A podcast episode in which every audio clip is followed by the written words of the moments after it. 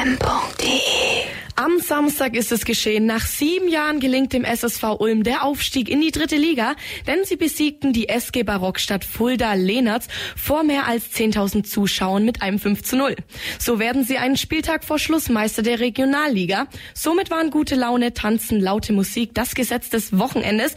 Was die Ulmer wirklich von dem Aufstieg der Spatzen halten, haben wir heute Vormittag auf den Straßen Ulms erfahren. Finde ich gut. Super.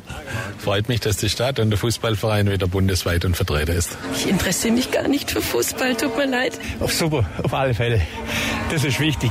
Also ich habe mit Fußball eigentlich gar nichts am Hut, aber mein Sohn freut sich voll, weil der äh, totaler Fußballfan ist. Ja, das ist, freut mich natürlich für den Club, aber ich habe mit Fußball nichts am Hut und äh, ja, also mich berührt es persönlich nicht. Finde ich super.